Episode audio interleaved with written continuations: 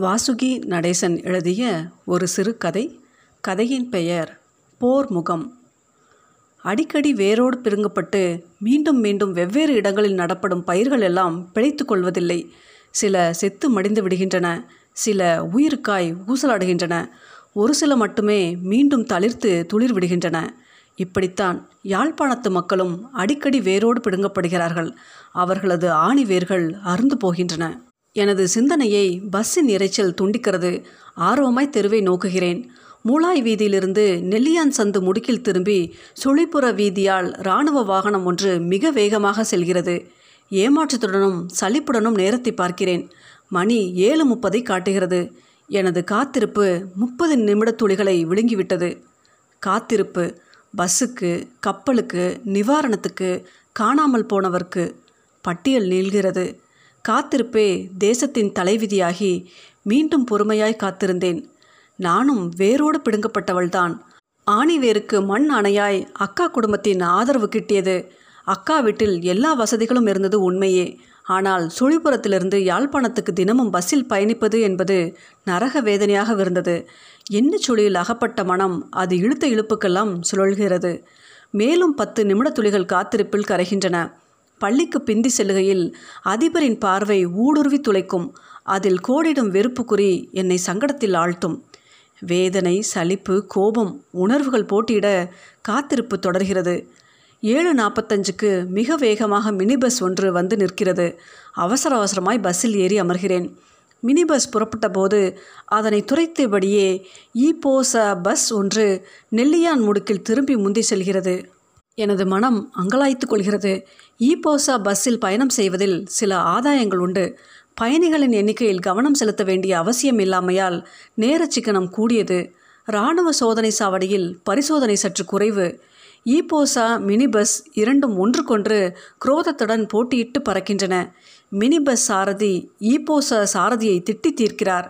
தமது பிழைப்பில் மண்ணை போடும் சாரதி மீது ஏற்பட்ட கொதிப்பில் நெருப்பு துண்டங்களாய் வார்த்தைகள் மினி பஸ்ஸின் வேகம் எனக்கு ஆறுதலை தருகிறது. குறித்த நேரத்தில் பதினைந்து நிமிடங்களாவது மிச்சம் பிடிக்கலாம். மினி பஸ் சாரதியின் வார்த்தைகள் தடித்து காதில் வாங்க முடியாதவனாக வக்கரித்து வெளிப்படுகின்றன. எனது கவனத்தை தெருவில் செலுத்துகிறேன். மினி பஸ் சங்கானை தரிப்பிடத்தில் திடீர் பிரேக்குடன் குலுங்கி நிற்கிறது. வயிற்று பிழைப்புக்காக மினி பஸ்ஸை ஓட்டத் தொடங்கிய சாரதியால் வீம்புக்கு வேட்டையாட முடியவில்லை. கொதிக்கும் வார்த்தைகளால் தூஷித்தபடி நிதானமாக பஸ்ஸை ஓய வைக்கிறார். கிளீனர் இறங்கி அருகிலிருந்த தேநீர் கடையில் சென்று அமர்கிறார். அவரது நிதானம் பஸ் உடனே புறப்படப் போவதில்லை என்பதை சொல்லாமல் சொல்லியது. அவர்களுக்கு அவர்களது பிழைப்பு எனக்கு என்னை போன்று அங்கே ஏறி இருந்த ஏனைய பயணிகளுக்கு வேதனை சலிப்பு விரக்தி போன்ற உணர்ச்சி கலவையுடன் பஸ்ஸில் உள்ளவர்களை நோட்டமிடுகிறேன். அவர்கள் முகங்களிலும் சலிப்பும் அவசரமும். சிலர் தங்கள் சலிப்பை வாய்விட்டு கூறுகிறார்கள். எனது பார்வை எனது இருக்கைக்கு சமாந்தரமான இருக்கையில் அமர்ந்திருக்கும் சிறுமியில் படுகிறது. அழகும் ஆரோக்கியமும் நிறைந்த அவளுக்கு பதினஞ்சு பதினாறு வயதுக்கு மேல் இருக்காது. அவள் சீருடை அணியவில்லை. ஆனால் நிச்சயமாக மாணவியாகத்தான் இருக்க வேண்டும். துடைத்து விட்டது போல பளபளக்கும் அவளது முகத்தில் சூழலின் பாதிப்பு அதிகமாக தெரியவில்லை.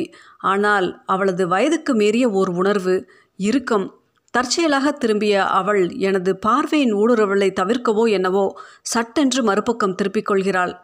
முணுமுணுப்பாய் தொடங்கி பயணிகள் இப்பொழுது சாரதியை பஸ்ஸை எடுக்குமாறு வற்புறுத்தினர். சில பயணிகள் பஸ்ஸில் புதிதாய் ஏறுகிறார்கள். பஸ்ஸில் இருக்கைகள் நிரம்புகின்றன. அதனால் திருப்தி அடைந்ததாலோ அல்லது பயணிகளின் அதிருப்தியை விரும்பாததாலோ சாரதி பஸ்ஸை எடுக்கிறார். கிளீனர் வந்து தொற்றிக்கொள்கிறார் பஸ் பதினைந்து நிமிட தாமதத்தின் பின் ஊறத் தொடங்குகிறது. சங்கானைக்கு அடுத்து வந்த பஸ் தரிப்பில் சில பயணிகள் ஏறுகின்றனர். அவர்களோடு ஒரு ஆட்சியும் முதுமையும் நோயும் கோடி தள்ளாடி நிற்கும் கிழவிக்கு இடம் கொடுக்க அங்கு யாரும் முன்வரவில்லை. பயணித்தவர்களில் மிகவும் இளமையான அந்த சிறுமி எழுந்து இடம் கொடுப்பாள் என எதிர்பார்த்து அவளை திரும்பி பார்க்கிறேன். ஆனால் ஜன்னலுக்கு வெளியே வெறுத்து நோக்கி கொண்டிருந்த அவள் அசையவில்லை. நான் எழுந்த அந்த ஆட்சிக்கு இருக்கையை வழங்கினேன். மலர்ந்த முகத்துடன் கிழவி இருக்கையில் அமர்கிறார். ஆசிரியை என்பதை பறைசாற்றும் எனது தோற்றம் உடை எனது செயலை பார்த்த பின்னாவது அச்சிறுமியில் மாற்றம் ஏற்படுகிறதா என திரும்பி பார்க்கிறேன். அவள் முகத்தில் தெரிந்த உணர்வு எது? என்னால் மட்டிட முடியவில்லை. எனது பார்வையை தவிர்க்க மீண்டும் தலையை திருப்பிக் கொள்கிறாள். என்னுள் அவள் மீது சிறிது வெறுப்பு முகிழ்கிறது. இக்காலத்தில் மாணவர் ஆசிரியர் பெரியோரை மதிப்பதில்லை.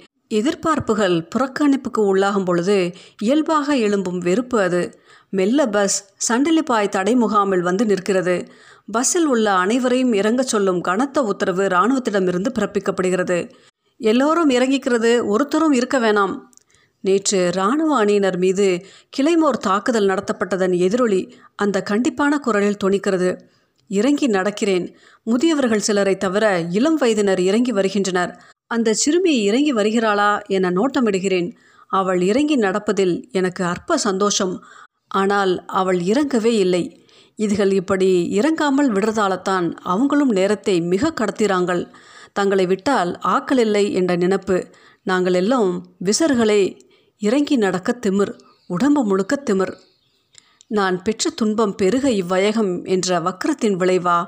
அல்லது இன்றைய பொழுதுகளின் பாதக நிலைமைகள் ஏற்படுத்திய மன உளைச்சல்களுக்கெல்லாம் வடிகாலாக அந்த சிறுமி அமைந்தாளா? எனக்கு புரியவில்லை. இராணுவத்திடம் அடையாள அட்டையை காட்டிவிட்டு தெரு ஓரத்தில் பஸ்ஸுக்காக காத்திருக்கிறேன். மீண்டும் பஸ்ஸில் ஏறி கால் கெடுக்க நிற்கிறேன். இப்பொழுது பயணிகள் அதிகரித்திருந்தமையால் நெரிசல் அதிகமாக இருந்தது. வியர்வை ஒரு புறம் மிக அருகில் ஒன்றோடு ஒன்று மோதும்போது மூச்சு காற்றும் மறுபுறம் அருவறுப்புணர்வு மேலிடுகிறது. ஆறாவது இறங்க மாட்டார்களா? இருப்பதற்கு ஓர் இடமும் கிடைக்காதா என ஏக்கமாக இருக்கிறது. அவளது இருக்கையின் கம்பியை பிடித்தபடி முதியவர் ஒருவர் நிற்கிறார். அச்சிறுமியை பார்க்க பிடிக்கவில்லை. முகத்தை திருப்பிக் கொள்கிறேன். பஸ் மானிப்பாய் மருதடி பிள்ளையார் கோயிலடியில் உள்ள இராணுவ சோதனை சாவடியில் நிற்கிறது. மீண்டும் எமது கீழ்ப்படிவான அடிமைத்தனத்தை எடுத்துக்காட்ட இறக்கப்படுகிறோம் பெண் போலீஸின் ஸ்பரிச தீட்சை பெற்று பிள்ளையார் கோயிலுக்கு அருகாமையில் மீண்டும் காத்திருக்கிறேன். பிள்ளையார் எம்மை பார்த்து என்றும் போல் சிரிக்கிறார். இப்பொழுதாவது அச்சிறுமி இறங்குகிறாளா? ஏமாற்றம்தான் மிஞ்சுகிறது. இம்முறை எப்படியாவது இருக்க இடம் பிடித்திட வேண்டும் என்ற வேகத்துடன் பஸ் வந்தவுடன் விரைவாக ஏறுகிறேன். சிறுமியின் பக்கத்தில் இருந்தவர் மறுதடியில் இறங்கி இருக்க வேண்டும். இருக்கை காலியாக இருந்தது. அவசர அவசரமாக அவ்விருக்கையில் அமர்கிறேன். எனக்கு வசதியாக இடம் தருபவள் போல் சற்று நகர்ந்து இருக்கிறாள் அவளது இறுகிய முகம் சற்று தளர்கிறது. சிறு கோடாய் புன்னகை நெழுகிறது அடுத்த கணமே மறைகிறது. மீண்டும் ஜன்னலுக்கு வெளியே வெறித்து நோக்குகிறது. நேரம் எட்டு நாற்பதை தொட்டு கொண்டிருந்தது. பாடசாலைக்கு ஒன்பது முப்பதுக்கு முதல் நான் போய் சேர முடியாது என்பது உறுதியாயிற்று. தலைக்கு மேல் வெள்ளம் போன பின் சாண் ஏறினால் என்ன முளம் ஏறினால் என்ன என்ற விரக்தி நிலைக்கு வந்திருந்தேன். முன்னே இராணுவத்தின் பவள் வாகனம் ஒன்று தெருவை நிறைத்தபடி மிக வேகமாக வரவே பஸ் சாரதி திடீர் பிரேக் போட்டு விபத்தை தவிர்த்து கொள்கிறார். எனது மடியில் இருந்த கோப்புகளில் இருந்த காகிதங்கள் பறந்து விழுந்தன. அச்சிறுமி தன்னிச்சையாக குனிந்து காகிதங்களை பொறுக்கி தரத் தொடங்குகிறாள். நானும் குனிந்து அக்காகிதங்களை பொறுக்க முனைந்த பொழுது மின்சாரத்தால் தாக்குண்டவள் போல் அதிர்ச்சியுடன் நிமிர்கிறேன். அச்சிறுமியின் பாதங்களில் ஒன்று.